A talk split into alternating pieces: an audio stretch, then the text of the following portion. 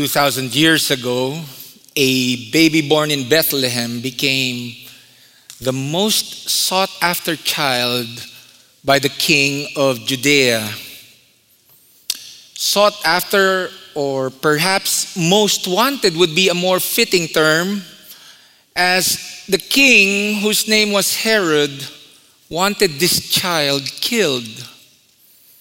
Mainly because prophets from long ago and wise men have anticipated that this baby will be the Messiah and will rise to power and rule.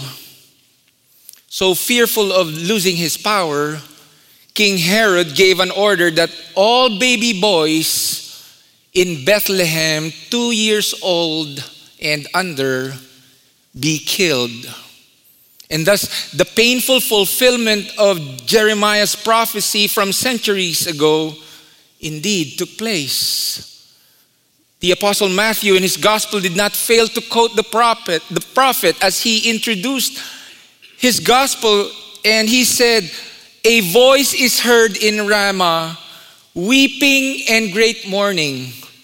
Rachel weeping for her children and refusing to be comforted because they are no more." From the time this baby was born, and a few decades later, when he would reveal himself to the world, disdain and persecution would be part of his life.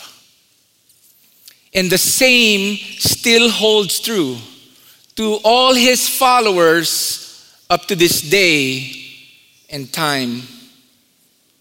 The sermon bumper video you just saw is a second century depiction of how Christians were persecuted during the Roman Empire. They were fed to the lions.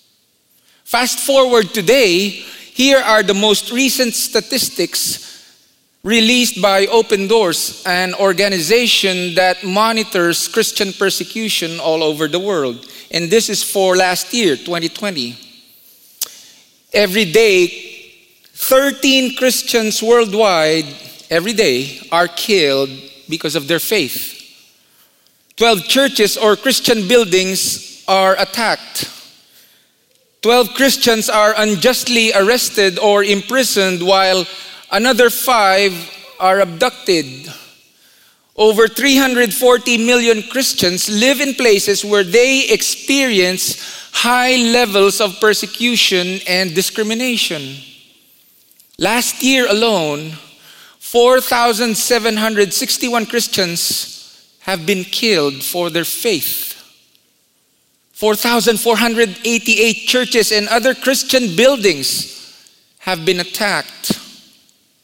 4,277 believers were detained without trial, arrested, and sentenced or imprisoned. So if you do the math, one out of eight Christians worldwide experience a high level of persecution. Today, we will wrap up our series on the Beatitudes as I talked about the ninth and final one. You know, believers often love to hear about the Beatitudes and, and the promises that go along with it because the Beatitudes provide a form of challenge and introspection for us Christians allowing us to look into our lives and see where we are. Blessed are the poor in spirit. It says, Blessed are those who mourn. Blessed are those who hunger and thirst for righteousness, those who are merciful, and the pure in heart, and also the peacemakers. And perhaps this final one, as Jesus concluded the list, seems to be the most challenging and difficult to grasp. Turn with me, if you will, to Matthew chapter 5, verses 10 to 12, and it reads this way for our main passage Blessed are those who are persecuted because of righteousness, for theirs is the kingdom of heaven. Blessed are you when people insult you, persecute you, and falsely say all kinds of evil against you because of me. Rejoice and be glad, because great is your reward in heaven. For in the same way they persecuted the prophets who were before you. Persecution doesn't sound like a good thing for us. Would you agree?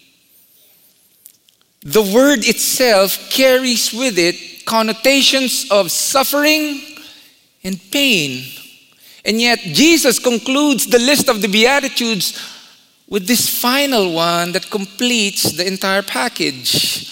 And while the first eight Beatitudes talks about things internal to the believer's character, being poor in spirit, those who mourn, those who are meek, those who are peacemakers, those who are merciful. The final beatitude has to do with an external consequence of following Jesus. Blessed are you, it says there, when people insult you, persecute you, and falsely say all kinds of evil against you because of me. Now, how in the world could being persecuted be a blessing? In our culture today, one can immediately imagine or associate the emotional pain when people insult or ridicule us for our faith. However, church, this is nominal compared to where believers are put to death in some places here, and their lives are constantly threatened by authoritarian regimes. And so we ask, how should we understand this teaching of persecution as a beatitude, a blessing? Well, let's dive in deeper and see a wider biblical perspective on this. There's three things I'd like to offer for us to take note of and understand so that we may have a good grasp on what Jesus meant when he included this seemingly discouraging beatitude for his followers. First, Christian persecution has a foundational premise.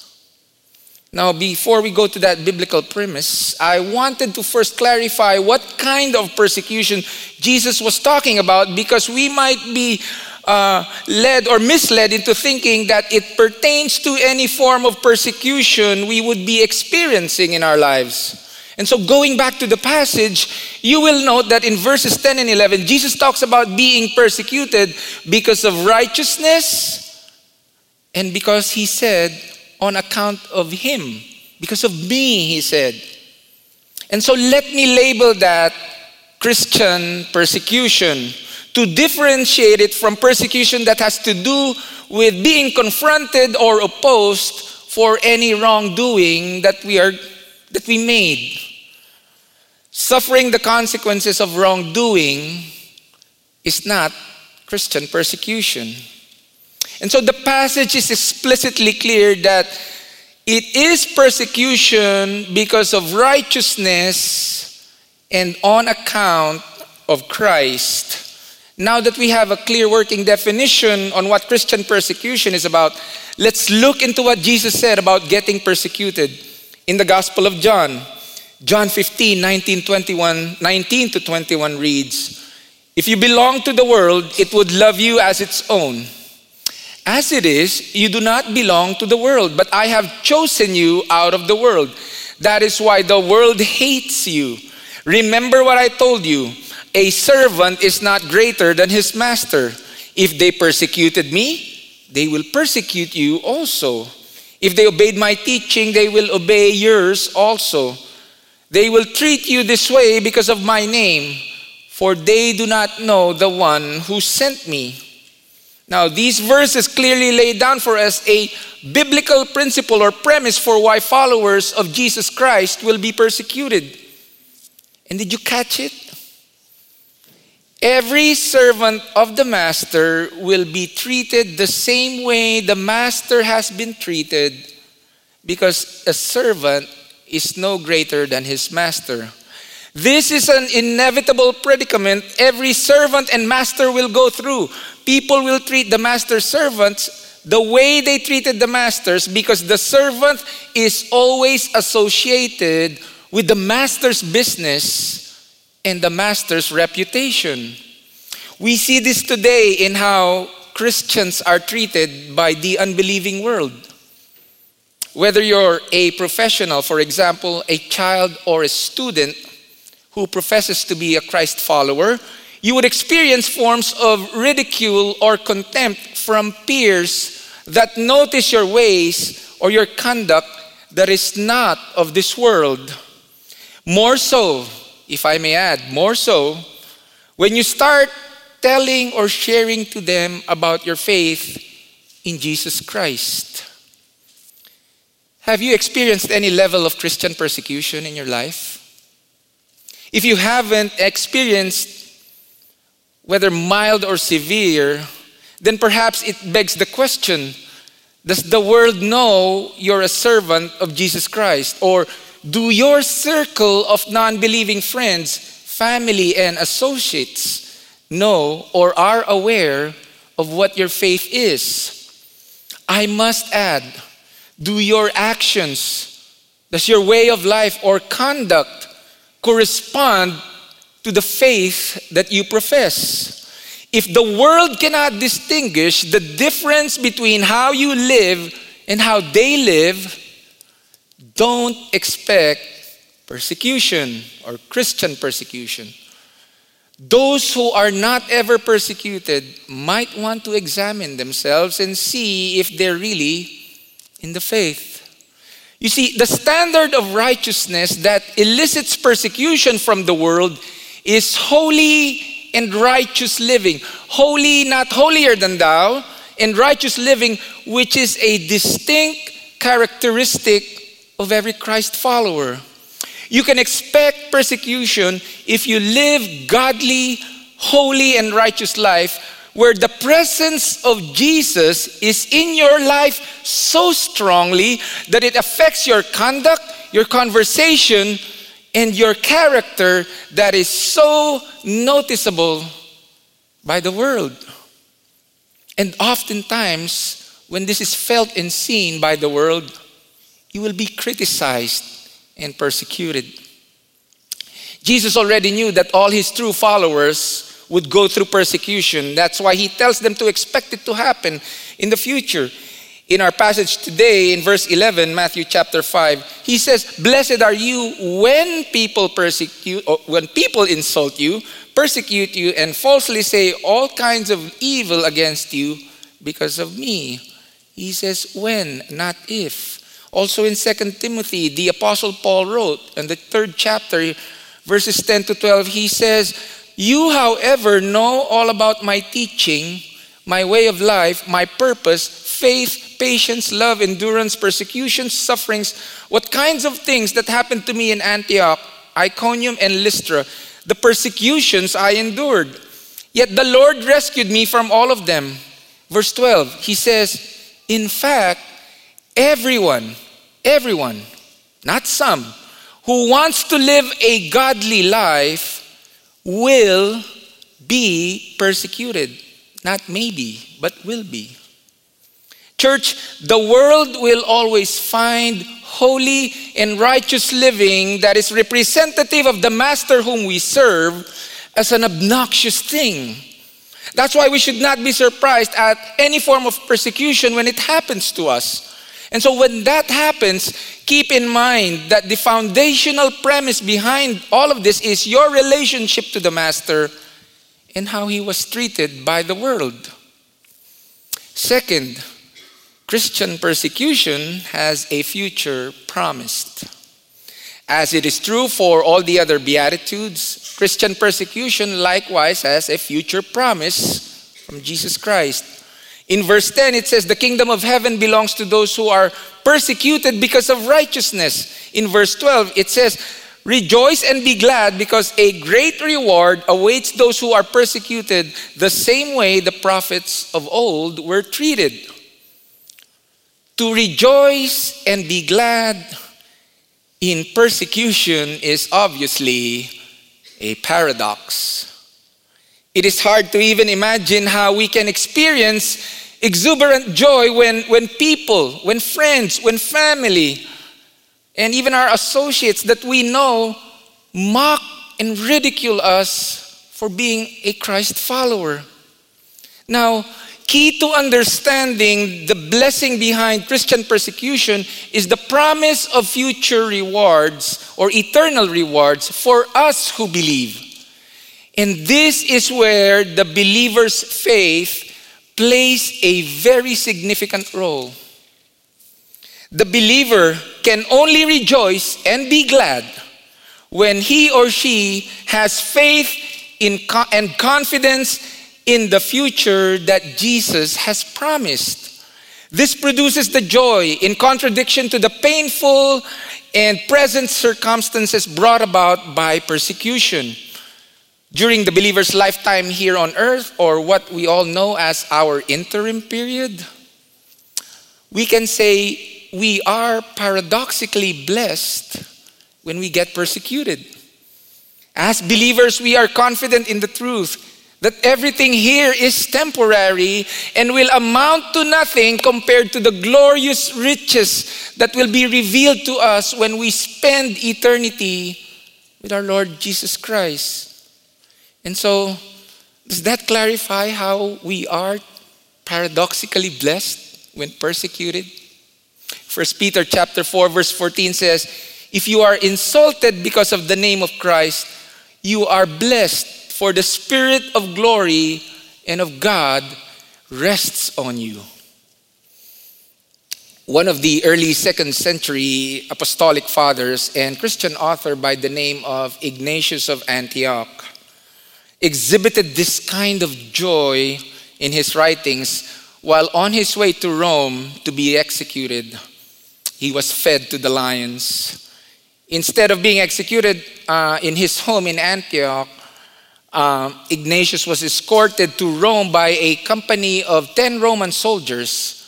And along the way, he wrote these words.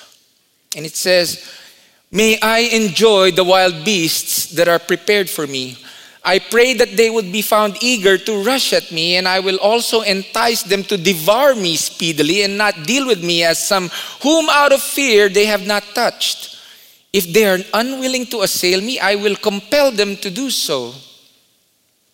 Listen, he said, Pardon me, I know what is to my benefit now I begin to be a disciple. Let no one of things visible or invisible prevent me from attaining to Jesus Christ. Let fire and the cross, let wild beasts, let tearings, breakings, and dislocation of bones, let cutting off of limbs, let shatterings of the whole body, and let all evil torments of the devil come upon me. Only let me attain to Jesus Christ. Here is a believer who understood the beatitude of persecution on account of Christ, with that mindset, with that joyful mindset, he was able to say, Bring it on, right? Mark chapter 10, 29 to 31 says, Truly I tell you, Jesus replied, no one who has left home or brothers or sisters or mother or father or children or fields for me and the gospel will fail to receive a hundred times as much as this present age homes, brothers, sisters, mothers, children, and fields, along with persecutions, and in the age to come, eternal life. But many who are first will be last, and the last first persecution has a glorious future promised in Christ. We can rejoice in that promise because we know that the one who made the promise is faithful. Third, Christian persecution has a fulfilling purpose. Why does God allow persecution for his saints? What is the purpose for such? First Peter chapter 4 verse 12 14 it says there dear friends do not be surprised at the fiery ordeal that has come to you or come on you to test you as though something strange were happening to you.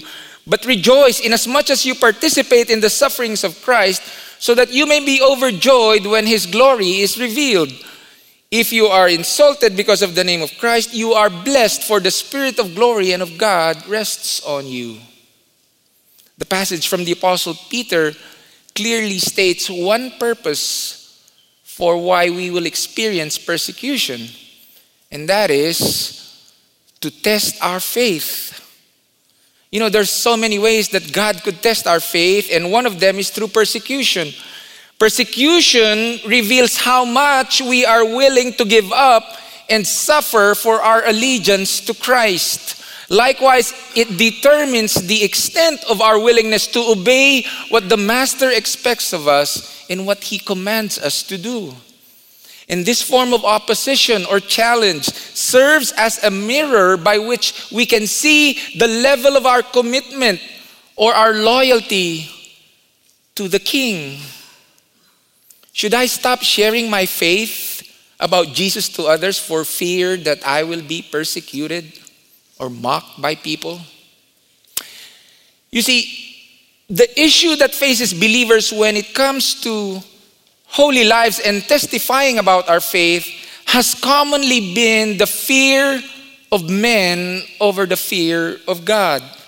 I believe the fear of persecution which comes from fear of men, is one of the reasons posing a great threat or hindrance to the advancement of the gospel in our time.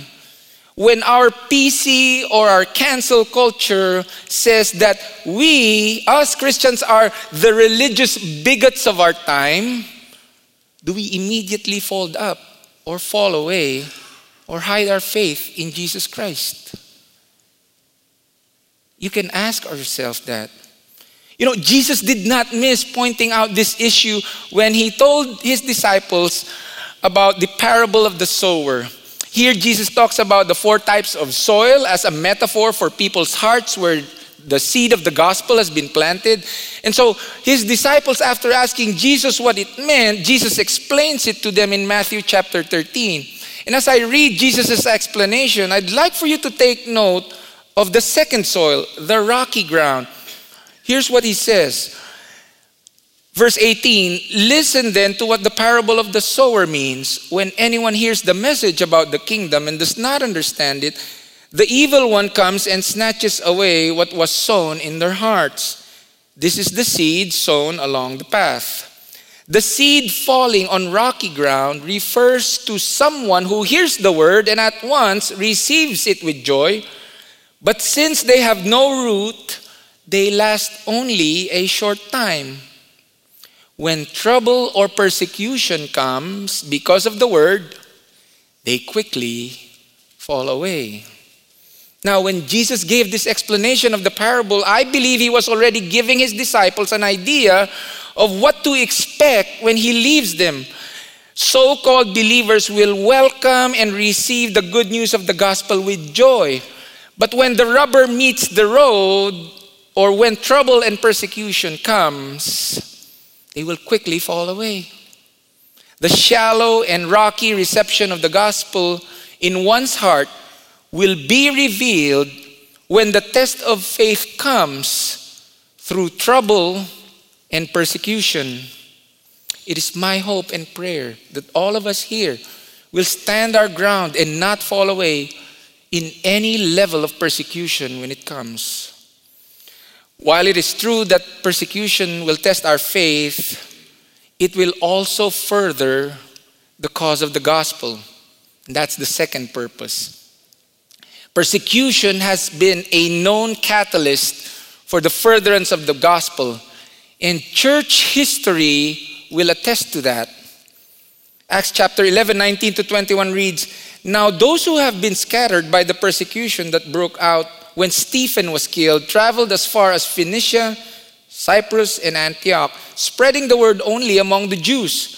Some of them, however, men from Cyprus and Cyrene, went to Antioch and began to speak to Greeks also, telling them the good news about the Lord Jesus. The Lord's hand was with them, and a great number of people believed and turned to the Lord. Luke's account of what happened after Stephen got killed tells us that when the faithful disciples were scattered to different places because of persecution, the gospel spread all the more, and a great number of people believed and turned to the Lord. Isn't it amazing how God can use persecution to fulfill his plan and purpose? If you are on board, fully on board with God's plan and purpose for spreading the gospel, be aware that persecution will be an integral part of His story in your life. Don't be surprised when persecution comes because the forces of darkness will definitely oppose the advancement of the gospel. God, in all his wisdom, though, and his sovereignty, turned the tables against the enemy by using what they thought could put an end to the spread of the gospel. Persecution can bring growth by bringing attention to the gospel, but take note only if you're living godly lives. Let's move on to the practical side of things here about being persecuted. Let me ask what does God's word tell us to do when persecuted for our faith on account of Jesus? What does the Bible say? I'd like to focus on a single response to persecution among a few that you will find in the Bible. And it's in Matthew chapter 5, verses 43 to 45. It reads, You have heard that it was said, Love your neighbor and hate your enemy.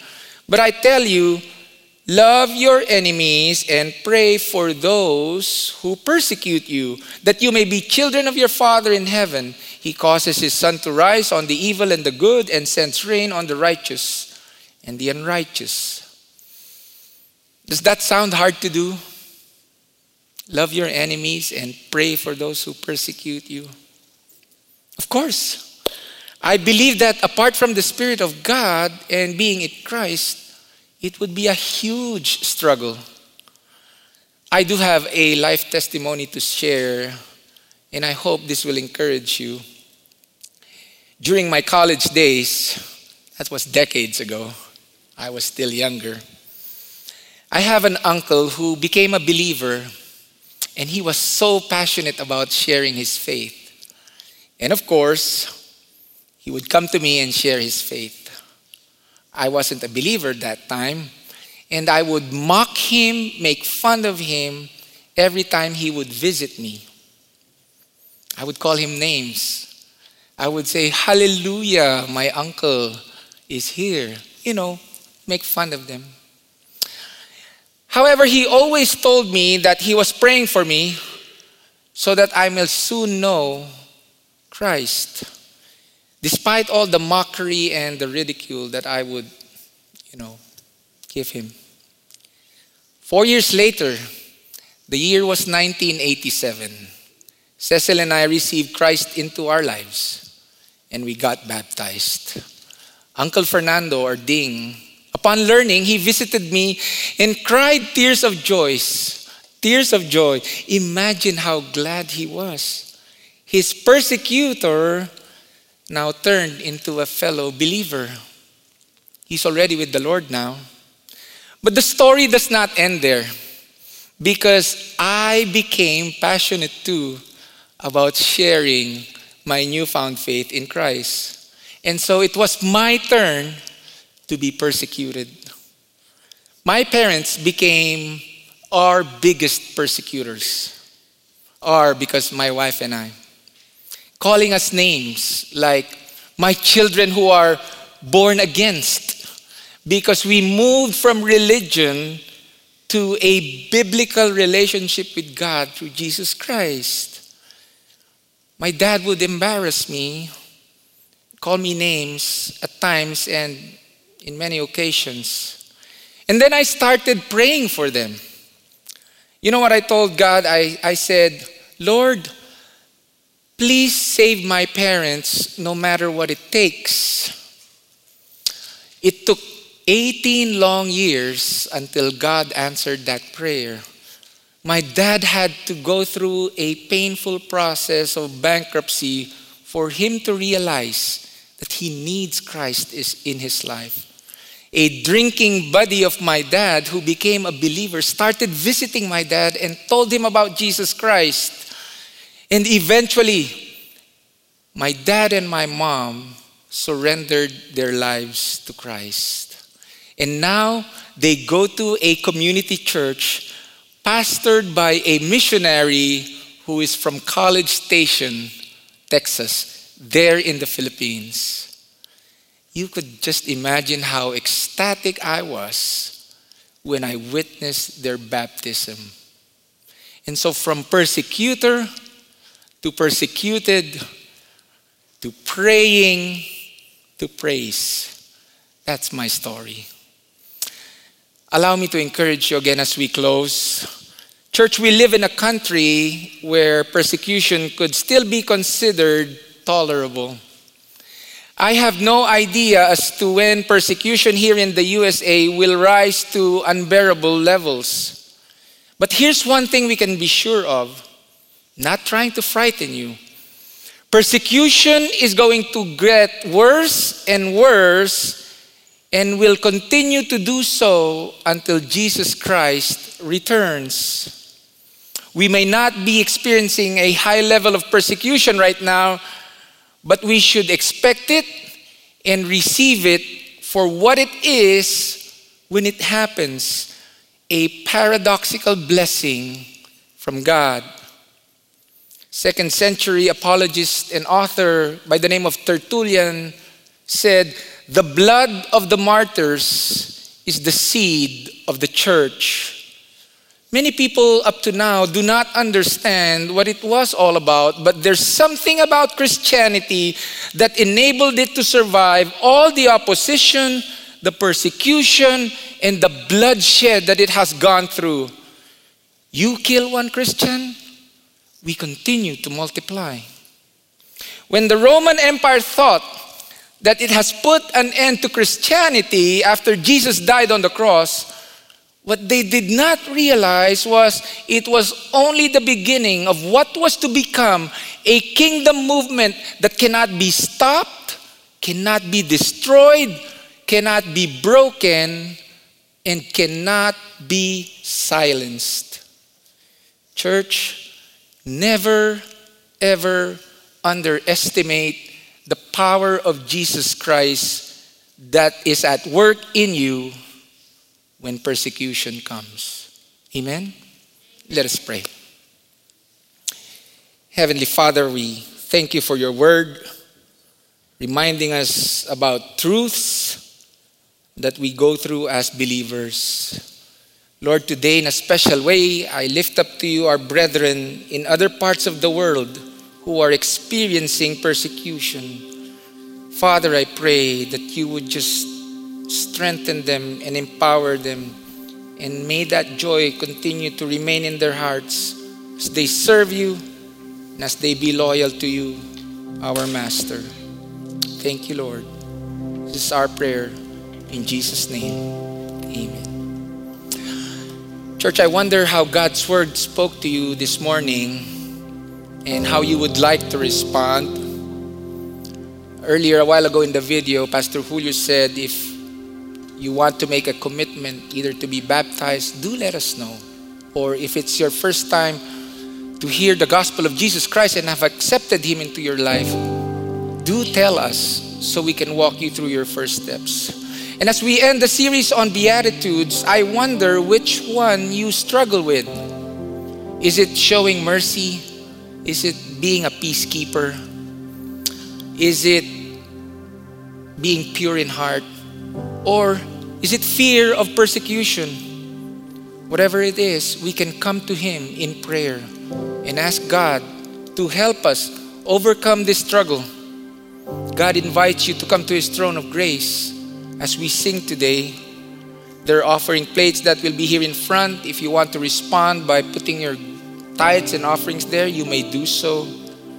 Also, uh, the pastors will be here. Pastor David will be here. I will be here in front. If you have something you want to pray for, we'd be glad to pray to pray for you. And so come, respond. Respond to what God is telling you as we sing.